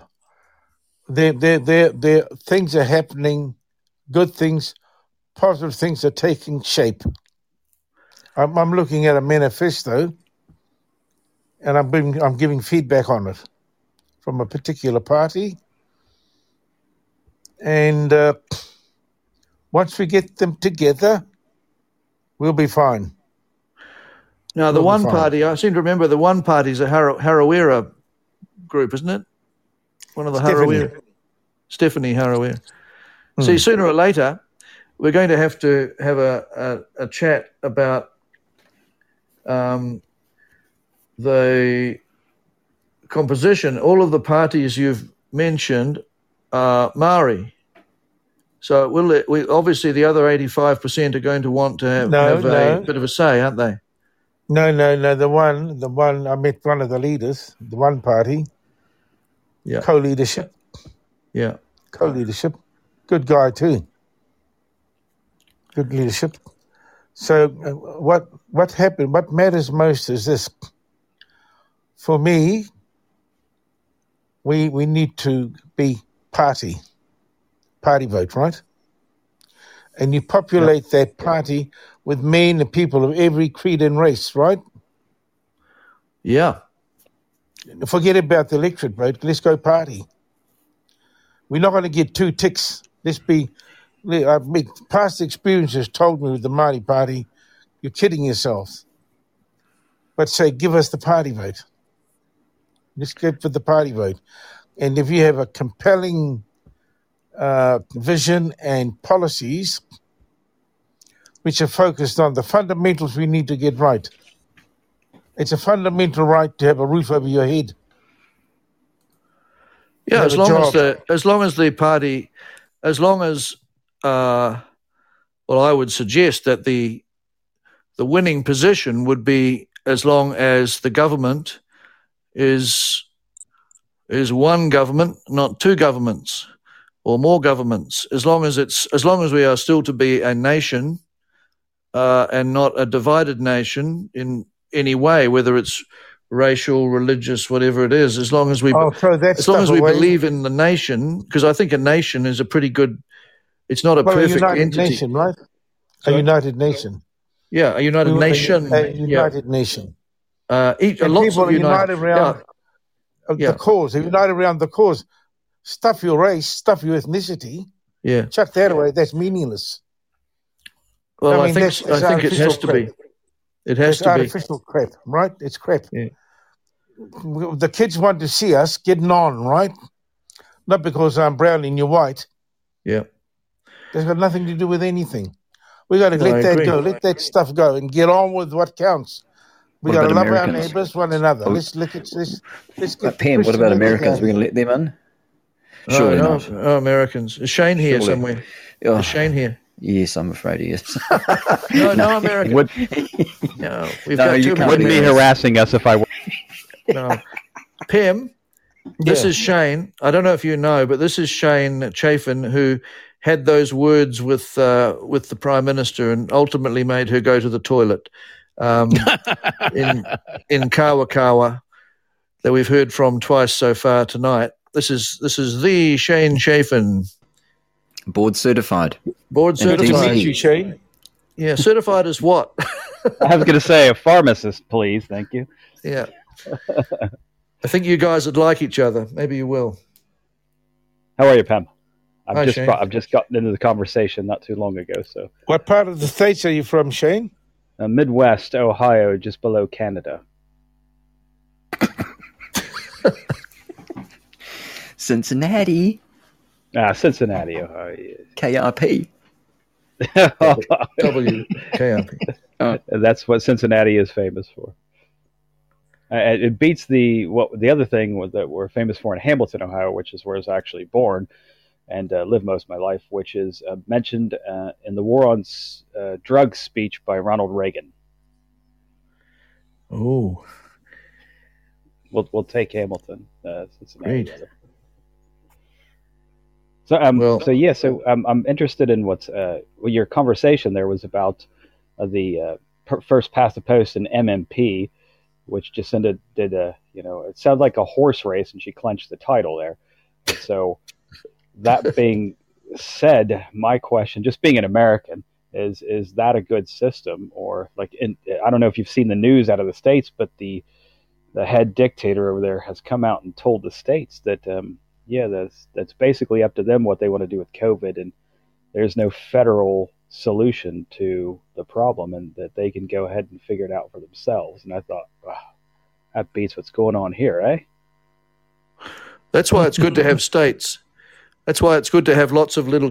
That's why it's good to have lots of countries and lots of states. Because if you don't like one, you can go to another. This idea of a, we want our country, our nation, to be a united nation, but we don't want the world to be a united nation. I think we need lots of united nations, but not one big one. What do you think, Pim?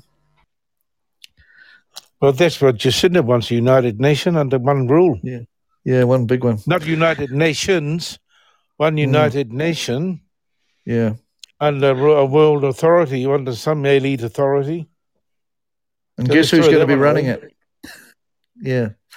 Yeah, we know who's going to be running she it. Wants, yeah. But so, I like, um, America has lots of states. Fifty states have a lot more, um, a lot more say than. I'm not sure about the Australian states. I guess, I guess the Victorian guy has a lot of say, doesn't he? The, the, it seems the to government, be. The federal government doesn't seem to have too much to say, but when he does, it's not, it's not the right thing anyway. It seems to but me a state in, the in States, America like Florida can do pretty well. I've got a brother living in Florida. He loves Florida, and he's weeping for what he sees in our country. Yeah. And he says Trump will win the country back, the states. Well, well he better he, drop that, Max. He better he better drop that uh, vaccination program he's been pushing. Yeah. If he wants to, if he wants to get back in, because he's there's a lot of people against that. Isn't that right, Shane? Yeah, yeah I want, uh, you know, Vaxcentric. You had to wonder what Vaxcentric is all about, you know. My goodness me! What's he wrong? Just wanted to be first. Ah. Trumpy wanted to be wanted to be first. His ego demanded that he that he do it in record time. I don't know that he took the care. Uh, to make sure that it, it was uh, the right vaccine, and that's what's no, he didn't. Got him into trouble, was that desire to be first. You know, greatest, greatest in history, and I was a great Trump supporter, um, but I think that one got away, and that one's going to cost a lot of lives. I don't think he did it. I don't think he's one of the cabal, no. But I think he made it. Maybe he was played. What do you think, Shane? That's uh, it played into his ego. I know that, and he yeah. loves to do the, the greatest things on planet Earth, and you know, he's done some very great things in the past. So I think this one, you know, he wanted to claim credit for, you know, just something that no one had ever done before, and it's got he's done that. His, his base has uh, turned against him pretty hard, and I did a video and came out against him, and uh, because I was getting beat up by a certain select group of folks in the freedom movement who I won't mention specifically, but I had it. And I said, you know, you have to turn against this guy if he's pushing these mandates and they're vaccinating five to eleven year olds in the U S they are. And they're also now uh, testing on six month old babies is my understanding. Oh, Pfizer is doing that. So if he's going to be promoting those vaccines, saying they're great and they're safe, when yeah. right there on the V A E R S system, right, the U S says that's actually not true, then he's got some problems, and he deserves to be have his feet held to the fire. We had to yeah. do that twice with him before. One was on the he wanted to make permanent the National Security Agency's domestic spying program that came out of nine eleven, and he also wanted to go in and take people's weapons away from them. And you can't do that in the U S, because they have the Second Amendment, and that's illegal. So he tried to do a couple things. We were able to dissuade him by putting a lot of pressure on him. However, it seems that with the vaccine, he's just doubling down and tripling down. So if he does, he might lose. He might lose the next election if he carries on, because people will just do a protest vote and they won't vote for anybody. Like that's just what they'll do. They'll just, uh, you know, just abstain. And that will go over to the left again. So they're they're playing. He's playing a very dangerous game. So we, we, we hope he turns around and comes back to his senses. And there's one of his friends mm-hmm. is going to have a have a chat with him. We do know that, and we'll we'll see what happens in the new year. Oh, oh. Now one of the uh, conservative uh, a conservative talk show host in America. He, uh, he's somewhat well known. He's not famous to me, but uh, I can. I'll, I'll look up his now, put a video out there, post his name if I can find it real fast. But he, he actually yeah, he's went, getting married, isn't he? At, at Mar-a-Lago. Yes. yes. In yeah, he March. Is. Yeah, he is. Hmm. Yep. I can't remember his name either. Mm. Hmm. But he said, Trump is dead wrong. And he said, I'm going to tell him. I'm going down to tell him. Yeah. That he's dead I hope wrong. He changes his mind. Yeah, I hope he does too. I can't believe it because he actually did get COVID, apparently, tested, had a positive P C R test, which is could be something completely different, couldn't it, Shane? But he yeah. had a positive P C R test. He felt a bit crook. And Zelenko sorted him out, fixed him with, with his treatments. Yeah. yeah. So he should have natural immunity. And he's gone off and got vaxxed. So some, someone's got to him. Trump he it's has. Crazy. Who? Trump has. Yeah, Trump's got double vaxxed, as far as I know. Triple. Triple, Triple, Triple is it? Yeah. Oh, my goodness. Wow. Yeah. Oh, well, he might not be around for the next election anyway. No. I saw uh, uh, um, uh, Sucharit Bhakti has done a very, very powerful, very, very emotional, uh, lacerating put-down um, of the vax situation and the devastation it's going to cause. It's got into the lymphocytes and uh, it's, you know, it's just... Um, You've just got to hear it. I think I sent it to you, Grant, but uh, everything he predicted last year, he is now he, predicting. He doesn't pull any punches, does he? He's now predicting. He said it's worse. It's worse than before. It's worse than it was. Yeah. You know, he had said he had said last year, he said, if you have a third if you have a third dose, make your will. Yeah. This very elegant Thai man. Mm. Boy, is he strong on this one. I mean, it's it's just gloom and doom. It's it's awful for those who've had it. Um, and Trump is now one of them. Well, that's interesting.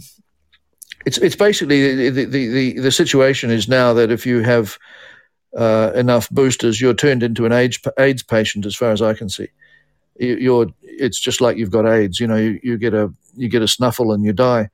Um, you've got no immunity no, no, to anything. You know, John, the good thing about it, Prime Minister on her on her big billboards, each booster get three months worth of freedom. Um, oh. Well, if you call eternal life, I suppose, if you call visiting the next world freedom, uh, yes, yes, you will. You'll be sent on your way. You'll be sent. Yeah. He says it with a smile. And global mm. I Q will rise. Yeah. So after some freedom, but without the boosters. Yeah. Or without anything. You it's know, um, get- there's a tipping point. There's a tipping point. The all is is when we will assume the um, the uh, the ascendancy, right, and turn things around, and turn things around, and that will come, and it'll come this year. And the reason is we've got compelling leadership, right? Well, once they unite and bring the people along with them. It's starting now. It's starting to take shape, starting to take form. Forget about the differences. Forget about your set of politics and ours. Let's just agree to get together and to, in, in, in, a, in a democratic way, come up with our manifestos, agree to what that might look like, a vision for our country, and be one that's totally inclusive. And uh, oh, that's yeah. taking shape. So I'm, I'm, I'm pretty optimistic that um, we'll be in shape for the uh, the next uh, elections, and well, we, will, that, we will we will begin to. Works. Sorry, a party that works will be one where everyone feels um, an affinity with a new. It's almost a, it has to be a revolutionary party, in my opinion. Yes. Um, to cope to, to cope with revolutionary times. I think people will vote in a revolutionary fashion if they know all of the bad things that are happening the way that we know them, and I don't think they do yet. I think too many people are using Facebook to post pictures of their meals and not, you know, not using it as this wonderful resource for it being becoming informed. And the same with that messenger, the Facebook messenger. I get so much information from that, from people sending things around. Um, but we can't assume in our little echo chamber here that we represent the will of the people. That would be arrogant. We have to make sure that the people are informed um, and allowed to participate. And uh, I have a funny feeling that if they knew what we knew, then they would probably share our broad, broadly agreed views. And I think most people are, I think most people agree on most things most of the time. That's my core belief, I suppose, as long as that information is allowed to flow and be discussed and sifted and sorted and, you know, put before people, I think most people would agree on most things most of the time. And if you, you could form a new party about that, but you have to put across very, very strongly, in my view, that there does not need to be a national party. It is not written in the Bible that there must be a national party. The people who oppose Labour say, oh, well, we, we'll have to vote national because, or we'll have to vote ACT because. No, that is not the solution, in my view, having worked for these parties.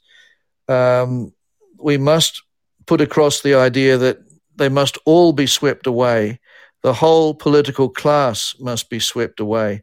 Then you've got some ground to play with. But if you if if you go in with this miserable idea that, oh, well, we we, we want to scramble for five percent, you know, you, you, you, you can't start a party with the intention of getting to five percent. You've got to get to fifty-one. Uh, that's the enormity of the task, but it can be done. You only need a couple of million votes. It's just common sense. Um, you just have to embrace common sense in a way that people don't feel threatened, they don't feel in whatever the solution is, as a matter of as a matter of uh, great need. I nearly said necessity, four four syllables, but you know, if we if we're thinking all the time about, you know, people on what you might call the right of politics that believe that nothing nothing can be done for the first time, and that that's to me is the greatest danger. Um, that uh, there is this belief that, you know, it's it's all hopeless, and we we must tag ourselves. We must be the dog that wag, wags Judith Collins or whatever, or or, or Luxon or. Or, or the Greens or the Maori Party. We don't have to be anyone's dog. We can, we can invent, as Trump showed, you can come from nowhere to somewhere really fast if you've got a uniting idea. And I'll shut up because I think that's probably the good place for me to, can, for me to can finish John, that, right? John um, and Jane, what, what about, and Pem, what about if we had um, a written constitution like the American? What's wrong uh, with the American ste- constitution? You're stealing my question. Oh, sorry. You finish it. You finish there, there, there is a, there is already a written constitution in this country, and uh, some very bright people have, with a lot of consultation, uh, they're still working on one of the articles, and um, a dictionary, so that no one decides to change definitions as they do in the U S. And so that's already most of that. Almost all of that work has been done already. So I am very much pro a constitution, considering what I see going on over in the States versus what I see happening in other countries.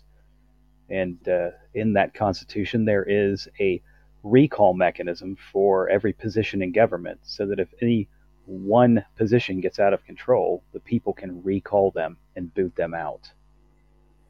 So I am certainly for a constitution uh, that is very much a New, New Zealand context, and in New Zealand context, and this one specifically is. It was written that way, and uh, will probably re- be revealed in the not too, probably very soon, I think. So we'll all so get. So you answered the the question is a constitution? Yes, most certainly. And if one um, was completed, that's good. Peb, um, South Osman said word meaning is vital. You know how they like, the, the left like to change the meanings of words? Yep. Yes. Clarity who's, is vital. Who's our wordsmith? Who's our wordsmith? Um, um, I think clarity, this is a time where we need utter clarity. Uh, there is too much waffle. There are too many euphemisms being used. Uh, and people are dying because of the confusion. It's always been the way ever since the, um, well, the, the Normans invaded England uh, with their big fat, you know, Latin and Greek words. The little Anglo-Saxon peasants were getting by quite well with little words like ox and mull and sky and all this. Um, and suddenly it had to be called the firmament and Uh, firmament, and all these big French words came in, and the legal people picked it up. and all the politi- political people started talking in big, big verbose words, um, and that's just the English language. But, but we've got to. I, I really am obsessive about this. We've really got to default to the short word, the short sentence, the short paragraphs, and when we do that, things open up, and you can understand what's being said. You can understand what's what, what people are writing and saying, and it, a lot of it is about the words. If we can understand what people are saying to each other, we can make informed decisions. I like give that. Informed yes, consent. I agree with you, John. Absolutely. Uh, totally if agree. We can't understand, then we'll sign up with things that we don't understand, and the next thing you know, we've we've mm. signed our lives away. Yep, one and, and two syllable Anglo-Saxon words. That's, that's what we want. Important. You know, it's like mm. little girl is a video that's come going around where little girl is being is being sort of wooed by by a, a vaxxer with a with a lovely balloon that she gets if she if she gives her informed consent, and the vaxxer, whether it's a head teacher or whoever it is, is is using these big Greek words on her that she, you know, do you understand, you know, that you might get myocarditis? Yes, yes. Do you understand you might get, you know, Uh, Guillain-Barré syndrome. Oh, yes, yes. You know, she hasn't got a clue because, because the gradient is too steep, you know, in the, in the language. But, you know, I might sound nuts when I say that, but um, imagine how much clearer things would be if if um, if the words were, were smaller. And uh, so uh, uh, we need an outbreak of claret. We need claret, plain English or plain language in whatever the solution is, as a matter of, as a matter of uh, great need. I nearly said necessity, four four syllables, but you know, if we if we're thinking all the time about, you know, how can we make the word shorter? Sometimes, you know, you will want the longer word, like the word understand is quite good. It's hard hard to beat. Grasp is not quite the same, but you know, it, if we apply that to every. Because words we're using all the time, we're listening to them, we're we're speaking them, we're writing them, um, and there's one other, but I can't can't bring it to mind. Um, and reading them, uh, we don't think about it, but when you do think about it, they're really really important because they affect how information passes from one to the next. Sometimes that's really crucial. So. We've got the Constitution somewhere. Um, Shane, we're, we're actually, all of us, we're we're just about to be chopped off. I think we might have two or three minutes, so um, if we get cut off, you'll, you'll have to forgive me. But um, you go ahead, Shane. Yeah, Osman makes a, a, a great statement. He says to understand is to stand under something that someone said. And so words do matter. They have meaning. The profound thing I heard today was... Um, Prince, who became a symbol, but the singer from the U S and uh, yeah, it was recorded. He said, "You know, words have meanings, and they're spelled. And to spell is to cast a meaning over somebody." And I thought, mm-hmm. "Wow, we spell wow. words." That's interesting. Yeah. yeah. Mm. Well, it's been thoroughly interesting, isn't it, John? And the other thing, Pem, is that Grant here, who's doing the talking at the moment. He, he, you've been to Murupara too, haven't you? I wanted to get oh, that yeah. in at some point. I'll quickly, I wanted to tell you this. Um, Pem, were you there in sixty-nine, sixty-nine and seventy? I left to go to Tikal uh, sixty-eight.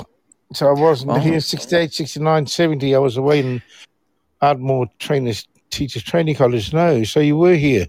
Um, well, my sister, oh. I was nine, nine or ten in sixty-nine, and my sister was sole charge dental nurse at Murupara Primary School.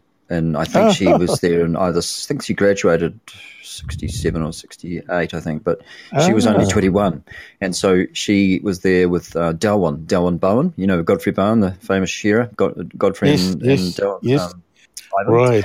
Well, that's yeah. their, their daughter. That's um. So Ivan is no, her no. uncle, and Godfrey's her father. And uh, oh. so yeah, my brother and sister had a. Re- pretty serious car accident with uh, on the way to Murupara. Um, and uh, oh. so, yeah, so that was the end of her career in, in April nineteen seventy. But I thought perhaps you might remember her, and I love that place. I really loved it. I stayed there with oh. her, my sister, and um, I, I couldn't get over the, how friendly the, uh, the Murupara people were. and what a lovely town it was. And I, and I, I remember um, I was I, I started running at the swimming pool, and the lady over the over the P A says, "No, we don't we don't have naughty boys here in Murupara. You've got to walk." But they were, it was, there was love in her voice, you know, hearing this. Oh, I really I've got fond memories of Murupara. Yeah, and then the crash came in nineteen eighty. nineteen seventy. Uh, April oh, no, the crash, the crash, the crash. Oh, yeah. Sorry, that was yeah, our crash. The, uh, yeah, I'm yeah. sorry, sorry, the economic crash. Yeah, that's right. eighty-seven or something. Two months right. bang, out it went. Mm. But yeah, there were mm. great days then. Yeah. Yeah, wonderful people. And you had a, um, a booming um, logging industry. That's right. Mm. Booming, absolutely booming. Um, but we, you, we'd love you. Would you come back and talk to us again, Pem? Anytime when you're ready. Yeah, I, I appreciate the opportunity, Grant. I really great. do. Thank you. That'd be great. They're going to chop us off any moment, so can great we go, John, Thanks, John with um, uh, Kennedy? No government in the history of mankind has ever relinquished power voluntarily. The power that they have taken away from us over the past twenty months, they will never give back. They have taken away our freedom of speech. They have closed the churches. They have taken away jury trials against companies, no matter how negligent they are, no matter how reckless they are, no matter how grievous your injury. You cannot sue that company. They have taken away our property rights in the United States. They closed a million businesses for a year with no just compensation and no due process. They have taken away our right to be free of warrantless searches and seizures and surveillance by the government. This is a global coup d'etat against liberal democracy across the planet. And all of these rights that were taken away from us, these governments said it was temporary, it was only two weeks, it would be over. In truth, you can all see what's happening. They are taking those rights, and they will never give them back unless we make them.